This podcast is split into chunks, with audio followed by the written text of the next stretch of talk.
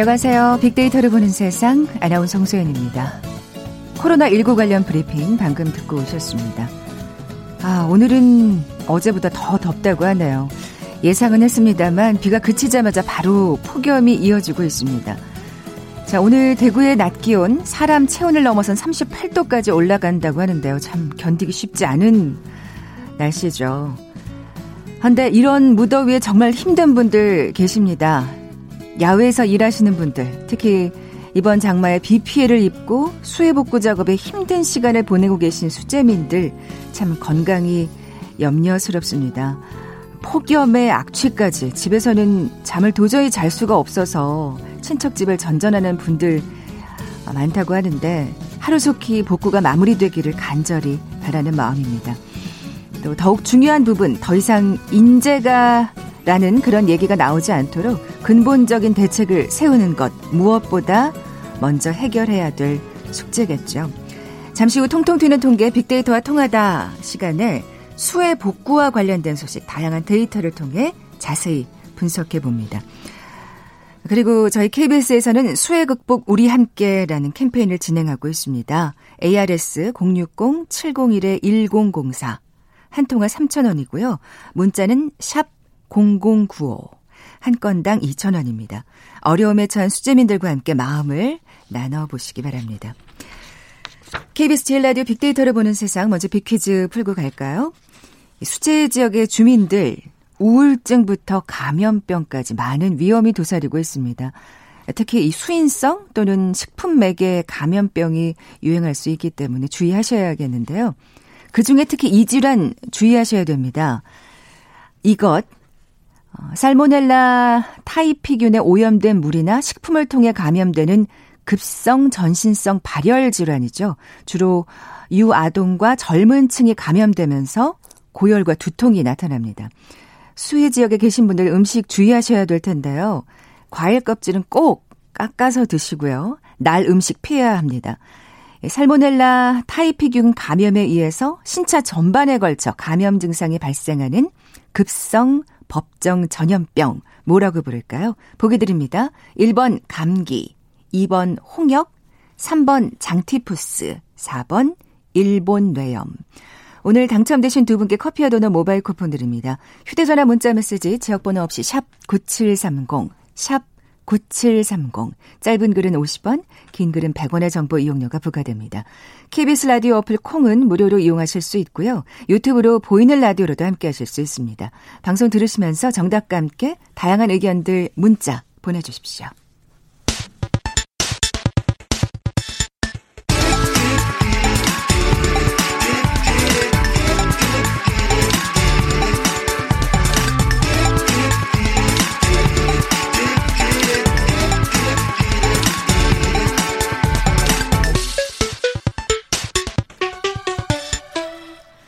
데이터와 차트로 세상을 보는 시간이죠. 통통 튀는 통계 빅데이터와 통하다. 디지털 데이터 전문가 김원식 박사 나와 계세요. 아, 비가 그치고 나니까 폭염이 기승을 부립니다. 정말. 네, 저도 예. 어제 굉장히 덥더라고요. 그러니까요. 네. 뭐 밤잠 설치는 분들 많으실 텐데 저희가 진짜 엄살을 부릴 수가 없는 게, 정말 이 수해 지역에 계신 이 수재민들은 정말 이렇게 날씨가 더워지면 막 그 물에 잠겼던 어떤 가재 네. 도구리, 도구들이라든지 네. 뭐 집안 곳곳이 정말 네. 냄새가 심할 거예요. 악취가. 그렇습니다. 네. 이 냄새가 심하기도 하고 또 아까 말씀하신 것처럼 지금 기온이 높기 때문에 밤에라도 좀 편하게 주무셔야 되는데 기온이 높다 보니까 열대야를 맞고 있는 그런 상황이라서 더 정신 건강에 좀안 좋을 것 같다는 생각이 드는데요. 몸도 그렇지만 마음이 정말 힘드실 네, 것 같아요. 그리고 이제 밤에 푹 자야 또 다음 날 또 복구 작업도 하고 또 노동도 하실 수 있는데요. 근데 사실 우리나라에서는 이 재정적, 경제적 피해를 많이 부각을 하지 수해를 입으신 분들의 정신 건강에 대해서는 별로 주목을 하지 않습니다. 그러네요. 사실 언론에서도 예. 좀 주목을 하지 않고요. 또 연구 보고된 음, 어떤 결과도 별로 없어요. 근데 실제로 영국의 요코 대학의 이 조사에 따르면은 네. 어, 물론 이제 우리가 잠정적으로는 이제 안 좋다 이렇게 생각을 할 수 있는데 실제로 조사를 그냥 짐작만 해봤죠. 할 뿐이죠. 네. 예. 그랬더니 어, 굉장히 유의미하게 정신 건강에 좋지 않았고요. 또 심지어는 극단적인 생각들을 많이 하는 것으로 이렇게 아. 네, 나타났습니다. 이미 외국에서는 이런 연구가 네, 있었군요. 네, 그렇습니다. 주거 침수를 경험한 사람들 우울증과 음, 불안과 같은 정신 장애를 경험하게 되면서 이 신체적 건강보다 정신적 건강에 부정적인 영향을 받게 되는 것으로 이렇게 이미 밝혀지고 있는데요. 근데 더 주목을 해야 될 것은 사회적 약자들의 정신적 타격이 더 심하다라는 거죠. 음. 그래서 영국의 이제 보고를 보니까 남성 자택 소유자 가구 소득 최상위층이 이 홍수 등으로 주거 침수 등의 피해를 더 많이 받았는 상황에서도 오히려 정신 건강 장애를 더 많이 이렇게 겪은 사람들은 오히려 사회적 약자들이 더 많았다는 겁니다. 그래서 요약해서 말씀드리면은 네네. 네. 이 주거 피해는 주로 여성 그리고 고령층보다는 16세에서 24세, 저소득층, 부채가 체납된 상황, 전반적인 건강 상태가 나쁘거나 해롭거나 위험한 음주 행동을 하고 있는 사람들에게서 특히 정신장애 위험이 높은 것으로 이렇게 나타나고 이제 있었다라는 거죠. 그래서 우리나라에서도 네네. 좀 네. 세밀하게 이런 조사가 필요하다. 특히 그러니까요. 남성보다는 여성이 어, 이런 치명적인 또 피해를 본다. 또 청년층이 더 피해를 본다라는 것은 좀 생각을 하기 힘들었던 그런 네. 점이 아닌가 싶습니다. 또 우리나라에서 연구를 좀 한번 해본다면 조사를 해본다면 또 다르게 나타날 수도 있지 않을까 싶기도 하고요. 네, 또 지역별로 다를 수 있고요. 또 도시 지역이나 또 농촌 지역도 다를 수 있고요. 저희가 또 말, 덧붙여서 말씀드리고자 하는 것은 대개 이제 복구 피해가 늦어지거나 어떤 지원금이 늦어질수록 오히려 심리적으로 분노라든지 뭐 이런 우울증이 더 심해질 수 있기 때문에 네. 그 이후에 그 정책 약속이라고 해야 될까요? 이런 것들을 잘 지키는 것도 굉장히 중요하다라고 생각이 들고 그게 정신 건강에 안 좋고 또 그게 영향을 또 미칠 수 있다는 거죠. 그러니까 말하자면 어떤 그 지원 같은 것도 사실 신속하게 좀 집행이 돼야 네. 그 지금 피해를 당하신 분들께서 사실은 마음이 조금 더 편안해질 수 있는 그 그나마. 이후에 또뭐 예. 뭐 행동들에 대해 또 영향을 미치기 때문에요. 그래서 올해 같은 게 또 코로나 때문에 더 가중된다라는 것을 볼 수가 있겠고 또 이 홍수로 인한 어떤 건강에 대한 좀 제대로 된 보고가 없을 경우에 더 악화될 수 있고 또 감염 위험까지 있기 때문에 복합적으로 있고요. 어쨌든 물질적 손해, 재정적 손해, 또 심리적인 안정의 상실 이런 것들이 결과적으로 정신 건강에 많이 영향을 미칠 수 있고 그것이 다시 노동 의욕이라든지 또 융화라든지 이런 것에 또 영향을 미칠 수 있는 악순환이 벌어질 수 있기 때문에 이런 점에 좀 앞으로 우리가 주의를 해야 되겠습니다. 아, 정말 이 정신적인 측면에 대한 조사는 분명히 이제 우리나라에서 그렇습니다. 우리나라 실정에 맞는 환경에 맞는 조사가 분명 히 필요할 거라는 사실 언론에서도 드네요. 이제 보여지는 복구는 잘 부각을 하는데 네네. 네. 내적인 어떤 복구 문제는 사실은 잘 안 잡히기 때문에 덜 부각될 가능성이 높은 것이죠. 사실 어떻게 보면 이게 더 그 타격이 클 수도 네, 있는데 오래 갈 수도 있고요. 그렇게 해야 그게 예. 오히려 물리적 복구에도 적극적으로 참여할 수 있는데 잘 안 드러나는 것을 보여주지 않는 그런 좀 맹점이 네. 있죠. 아 이건 정말 꼭 짚고 넘어가야 될 필요가 있는 측면이었습니다. 어디 어쨌든 좀 외형적인 얘기를 해볼게요. 네네. 그 사실 이 이번 홍수에서 가장 큰 피해를 입은 지역이 그 섬진강 유역이잖아요. 네. 정말 사실 그 TV 화면을 보면서 정말 놀랐어요. 네. 뭐 이게 이게 수상가옥인가? 네. 그 지붕까지 차서 이게 지금 내가 뭘 제대로 보고 있는 건가? 어떻게 이렇게까지 물이 차오를 수 있지? 정말 놀랐거든요. 사실 섬진강은 네. 굉장히 아름다운 곳이고 또 여행지로도 꼽히던데 이번에 보면서 아 이렇게 아름다운 곳도 홍수 조절을 잘못하게 되면 굉장히 큰 피해를 보는구나라는 네. 것을 느꼈고요. 아니, 어떻게 저도 좋아하는 곳인데 어떻게 잘못했길래 예. 이 정도까지 사실, 사실 이제 정치권에서는 예. 이게 4대강 효과 논란으로 이제 하고 있는데 그 전에 네. 댐에 대한 기준들을 좀 살펴 봐야 됐거든요. 네, 될 네. 거거든요. 그래서 이게 핵심적으로 알아야 될 개념이 두 개인데 계획 홍수위와 홍수기 때의 이제 어 이런 수위 이 두 가지를 좀 인식을 해야 되는 거거든요. 그래서 이초 어, 안전 문제가 생길 수 있는 계획 홍수위 그리고 홍수기 때 물을 최대한 채울 수 있는 홍수기 제한 수위 이 차이가 굉장히 중요한데 중요한 건 섬진강 댐이나 하천 댐이나 이번에 이제 문제가 됐잖아요. 용담 댐도 마찬가지로. 네. 그래서 홍수기 때의 이 홍수기 제한 수위라는 거는 뭐냐면 이 홍수기에 최대한을 버티는 그 선이죠. 그리고 네. 계획 홍수위는 이걸 넘어가게 되면 댐이 붕괴되는 수위예요.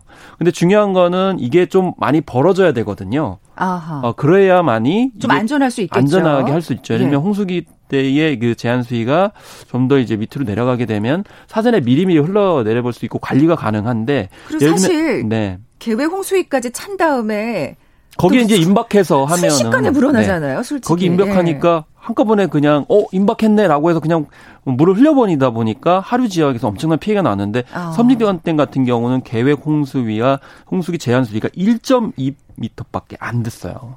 야 이건 너무 심한 거죠. 1.2m 정말 네. 순식간에 찰 수 그렇죠. 있는 강수가 높이잖아요. 굉장히 폭우가 내릴 때는 더욱 그렇고요. 아. 또 그다음에 예, 합천댐 같은 경우도 3m밖에 안 됐고 용담댐도 4m밖에 안 됐기 때문에 그래서 그러니까 사실 지금 우리가 굉장히 우리나라도 정말 무슨 열대 기후처럼 뭐 어떨 때는 막 갑자기 무슨 구멍 뚫린 것처럼 집중호우가 내리기도 하고 이렇게 기후가 변화했는데 이 어떤 그 그렇죠. 말하자면 계획 홍수위와 홍수기가 네. 지금의 기후 변화를 전혀 반영을 못한 거예요. 그렇습니다. 예를 들면 어. 우리가 이제 뭐 여름에 장마철에 잠깐 뭐 강우가 많이 내린다라는 정도만 생각을 아, 하고 예, 댐 예. 관리를 했었는데 이게 말씀하신 것처럼 게릴라 어, 폭우 혹은 뭐 물폭탄이라고 그러죠. 그런 형태로 지금 바뀌었기 때문에 어 이 계획 홍수위와 이제 홍수기 제한 수위를 좀 아, 어, 차이를 벌려야 되는 그런 건데 예. 중요한 건 설계 당시 기상 자료를 종합적으로 어, 검토는 했다고 하지만 이게 한 번도 변한 적이 없는 거예요. 그러니까 액날 강수 기준을 가지고 했기 때문에 이번에 세상에 예 지금 섬진강이 이번에 엄청난 타격을 받은 그런 상황이 됐기 때문에 네네. 네. 그래서 60년 전 만든 댐 홍수위 기준을 가지고 지금까지 버텼다는 것 자체가 사실 신기한 거고요. 사실 지금 이건 정말 우리가 반성하고 인제 터질 문제였던 예, 것이죠. 예. 그리고 한 번 더 말씀드리면 이 홍수기 제한 수위를 왜 이렇게 높게 했느냐면 결국에는 농업 용수 확보 차원에서 그렇게 한 거예요. 아. 그러다 보니까 여기에 대해서 이제 전문가들이 얘기를 하는 것이 지금 현재 농경지가 좀 옛날과 같지 않다. 좀 줄어들고 있는 그런 상황이고 또 댐에만 의존하고 있지 않는 경우도 많기 때문에 네네. 네. 그런 면에서 이 홍수기 제한 수위를 좀 다시 재조정해야 되는 것 아닌가. 이런 것이 이 농업 용 그러니까 이용과 치수 관리라고 하는 전체 어떤 아, 기준의 차이를 다시 재조절을 해야 된다는 전문가들의 기, 어, 네. 어, 제언이 어, 이제 일리가 있다는 것이죠. 아유, 정말 이 얘기는 진즉에 들었어야 되는 얘기가 아닌가 싶고, 그러니까 말씀하신 대로 계획 홍수위와 홍수기 제한 수위 차이도 높여, 그러니까 좀 넓혀야, 넓혀야 될 거고, 그리고 개, 홍수기 제한 수위 자체도 좀 낮춰야 네. 어떤 게릴라성 호우에 대비할 수 있다 그렇습니다. 그런 얘기죠. 근데 이제 네. 어, 일단 댐에 관련돼서도 좀 이제 새롭게 인식을 해야 되는데요. 네 댐이 네. 대개 200년의 홍수 빈도를 대상으로 설계가 돼 있어요. 국가 하천은 100에서 200년, 지방 하천은 30년에서 80년 빈도인데 이게 이제 일본 수준과 비슷하다고 하던데 사실은 이런 설계 기준 같은 게 적절한지 이 어, 100년, 200년, 80, 30년, 80년의 빈도가 과연 타당한지. 왜냐하면 지금 홍수가 어, 아까도 계속 말씀드리지만 게릴라 폭우로 지금 자주 네네. 내리고 있는 그런 상황이고 또 이 시간에도 작년부터 제가 계속 말씀드린 것이 지금 비가 많이 내리는 형태가 되고 있어요. 네네. 장마가 또 에, 그렇게 가고 있기 때문에 이 댐에 대한 전반적인 재검토가 필요해 보입니다. 지금 뭐 그래서 조사에 착수했나요? 그렇습니다. 이제 방류량이 이번에 문제가 됐고요. 방류 시기, 기간, 방류 통보 여부 이게 중요한데 이번에 섬진강 같은 경우도 뒤늦게 방류 통보를 한 바람에 주민들이 자칫하면 어 굉장히 피해를 당할 수 있는 그런 상황이 되었거든요. 그래서 사실 뭐 피해를 많이 봤죠. 예, 네. 그래서 인명 피해가 굉장히 많이 날 뻔했는데 다행히도 뭐 긴급하게 주민들이 오히려 알아서 피해야 되는 그런 상황이 돼버려 가지고 다시는 이런 일이 음. 없었으면 좋겠고요. 또 환경부 같은 경우도 이 외에도 이제 수도 관로 유실이라든지 합해수 처리시설 침수 등에 관련된 뭐 160건의 응급 복구를 했다고 하는데 이런 이제 응급 할 복구를 하는 필요한 그런 수도 관로에 대한 아, 도시 점검도 굉장히 필요하다고 보겠습니다. 그러니까요. 이제 뭐 복구하는 거는 급히 복구를 해야 되겠지만 전 말씀하신 대로 이제 기본적인 조사가 반, 네. 반드시 뒤따라야 하겠고요. 옛날과 같은 강우량, 강수량 빈도가 아니기 때문이라는 것을 다시 한번 말씀을 드리겠습니다. 네. 이번에는 그 도로 파임 현상 이건 도시로 한번 넘어오는 문제인데요. 그 사실 포톨이라는 말보단 도로 파임 현상이라는 네. 우리 말을 쓰겠습니다. 그렇습니다. 어, 사실 집중호우 때문에 도로가 진짜 여기저기 파였어요. 아, 저도 굉장히 많이 봤고요. 실제로 그, 옷을 많이 버렸어요. 물이 튀어가지고, 네. 그러니까 운전자들은 이제 그 교통사고의 아, 우려가 그게, 굉장히 큰데, 걱정인 보행자들 같은 경우는 네. 이게 옷에 튀어가지고 어, 또 불편하시고 그러신데 뭐 전반적으로 다 이제 안전의 문제겠죠. 서울시만 해도 이번 장맛비로 2천여 건, 대전시에는 300여 곳에 포트월이 발견이 아, 어, 예. 된 그런 상황이고 물론 어, 긴급하게 이렇게 댐 공사를 하시는 것도 봤는데 어쨌든 이 이번 반이 아니고요. 매년 평균 2만 개 이상의 포트홀이 어 발생한다고 이렇게 보고가 이제 서울시에 되고 있는 그런 상황이에요. 근데 여기에 또 뭐가 있냐면은 운전자들에게 보상금을 이렇게 주는 그런 제도도 있거든요. 근데 이게 어 작년 조사를 보니까 이전 3년간 포트홀 피해 보상금이 전국 기준으로 46억 원이었습니다.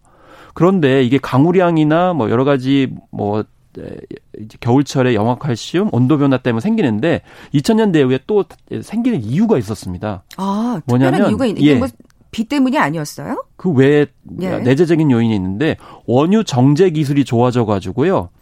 예, 기름 성분을 모조리 다 뽑다 보니까 예, 아스팔트에 이게 점성이 떨어진 거죠.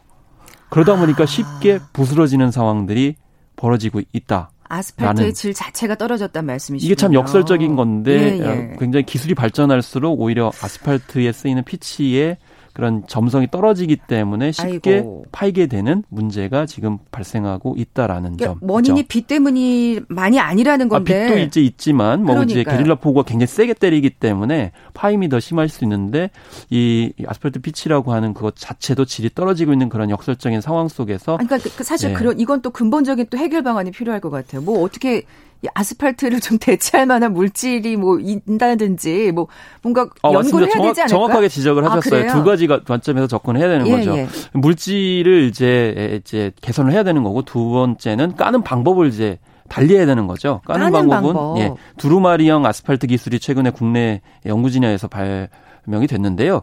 아, 그래서 일종의 이제 카펫을 깔듯이 도로를 포장하는 기술입니다. 지금은 부어가지고 아. 이렇게 다지는 형태이지만 깔듯이 하게 되면은 파임 현상이 덜 할 수밖에 그렇군요. 이제 없는 것이죠. 어. 어. 그래서 특히나 이제 페타이어 성분이 들어가서 탄성 성질을 강화하기 때문에 그리고 우리가 이제 학교에 가 보시면은 인조 잔디구장을 깔았잖아요. 인조 잔디구장처럼 또 까는 어떤 비슷한 형태가 있는데 약간 푹신한 성질을 가지기 때문에 고속도로 소음을 줄여서 방벽 설치를 최소화할 수 있는 그런 아 이제 기능도 있다고 하니까 음. 그리고 또 이제 아스팔트 피치만 사용하는 게 아니고 여기에 이제 유리섬이라든지 폐플라스틱 등을 이렇게 합성을 하게 되면은 훨씬 더 강도가 세지고 아, 심지어는 예, 환경 문제도 해결할 수 있는 거죠. 최근에 폐 자재들이 많이 나오고 있는 그런 상황이기 때문에 어 그런 것들을 같이 융합해 가지고 까는 방법도 이 두 가지를 좀 생각을 해야 되는 것은 음, 그렇군요. 환경 변화에 따른 또 환경 문제 해결을 위한 방식이고 여러 가지 이점이 있기 때문에 이런 포트홀에 관련된 근본적인 또 해결 방안을 위한 기술 개발과 또 시공 방법에 대한 아, 대안 탐색도 여전히 필요해 보이고요. 이것이 그러니까 결국에는 이런, 안전의 문제죠. 네. 그러니까 이런 사실 여러 가지 변화에 좀 빠르게 정부가 대처를 해야 되는데 참 아쉽네요. 이번에 그 물난리를 봐서도 조금 뭔가 이렇게 좀 한 박자 늦는 게 아닌가 좀 안타까움이 있는데요. 그야말로 땜질식이었고요. 예. 또 저희 동네도 포털이 많이 생겼어요. 근데 긴급해서 오셔서 이렇게 뭐 복구는 하시긴 하셨는데 여전히 땜질이고 심지어는 반만 땜질하고 하셔가지고 다시 또 가을철에 태풍이 오면 그렇죠. 다시 파이게 되는 그럼 다시 또 이제 세금이 들어가게 되고 또 이렇게 계속 낭비적인 요소가 발생할 듯 싶습니다. 네. KBS 일라디오 빅데이터를 보는 세상 통통 튀는 통계 빅데이터와 통하다. 잠시 라디오 정보센터 뉴스 듣고 나서 수해복구 관련 소식 계속 이어가죠.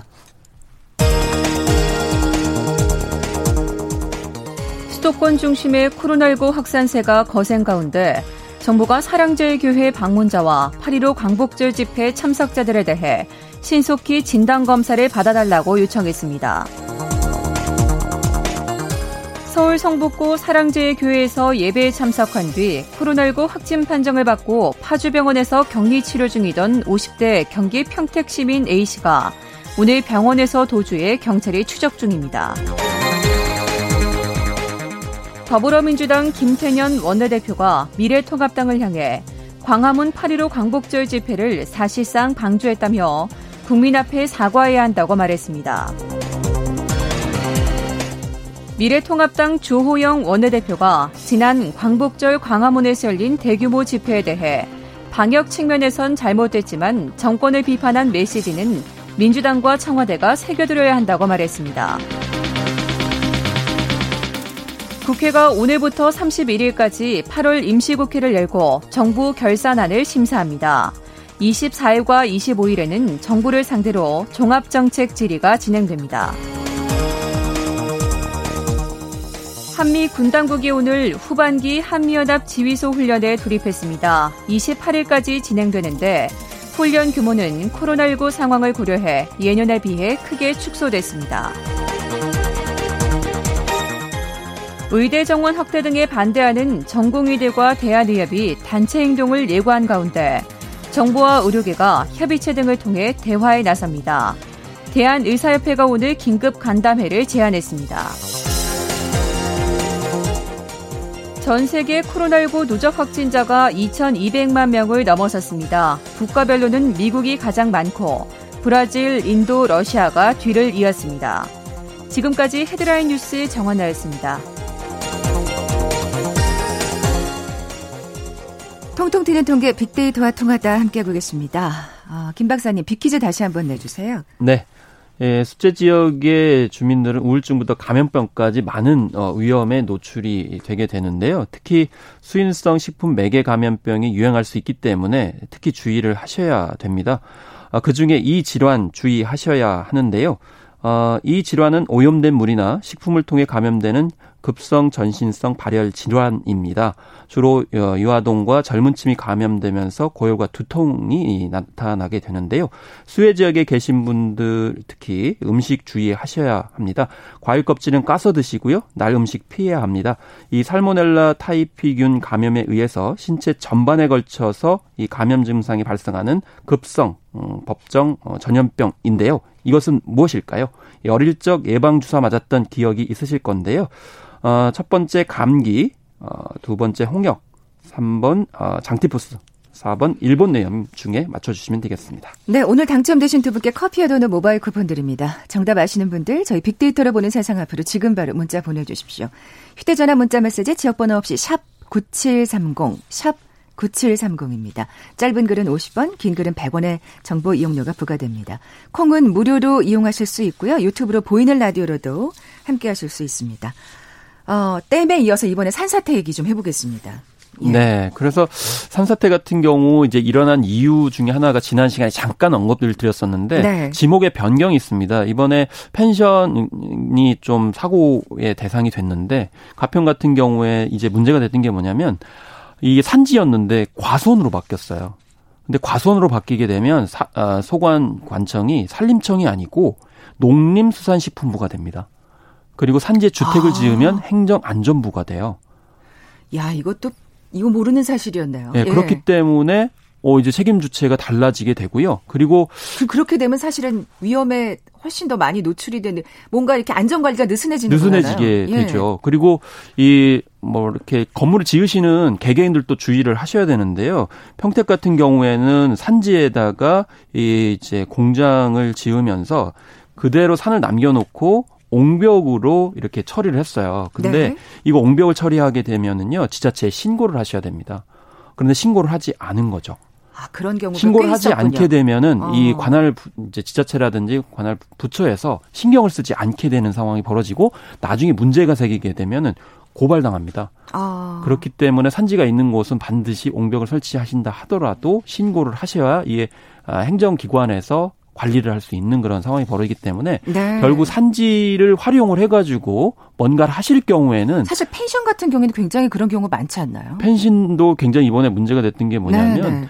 이 옹벽을 만약에 이제 설치를 이제 하고 뭐 이런 것뿐만이 아니고요. 이번에 이 임야에 대한 개발 행위 시에 이 경사도가 문제가 되거든요. 네. 근데 예를 들면 이제 이번에 가장 많이 산사태가 발생한 어, 도 중에 하나가 경기도거든요. 근데 네.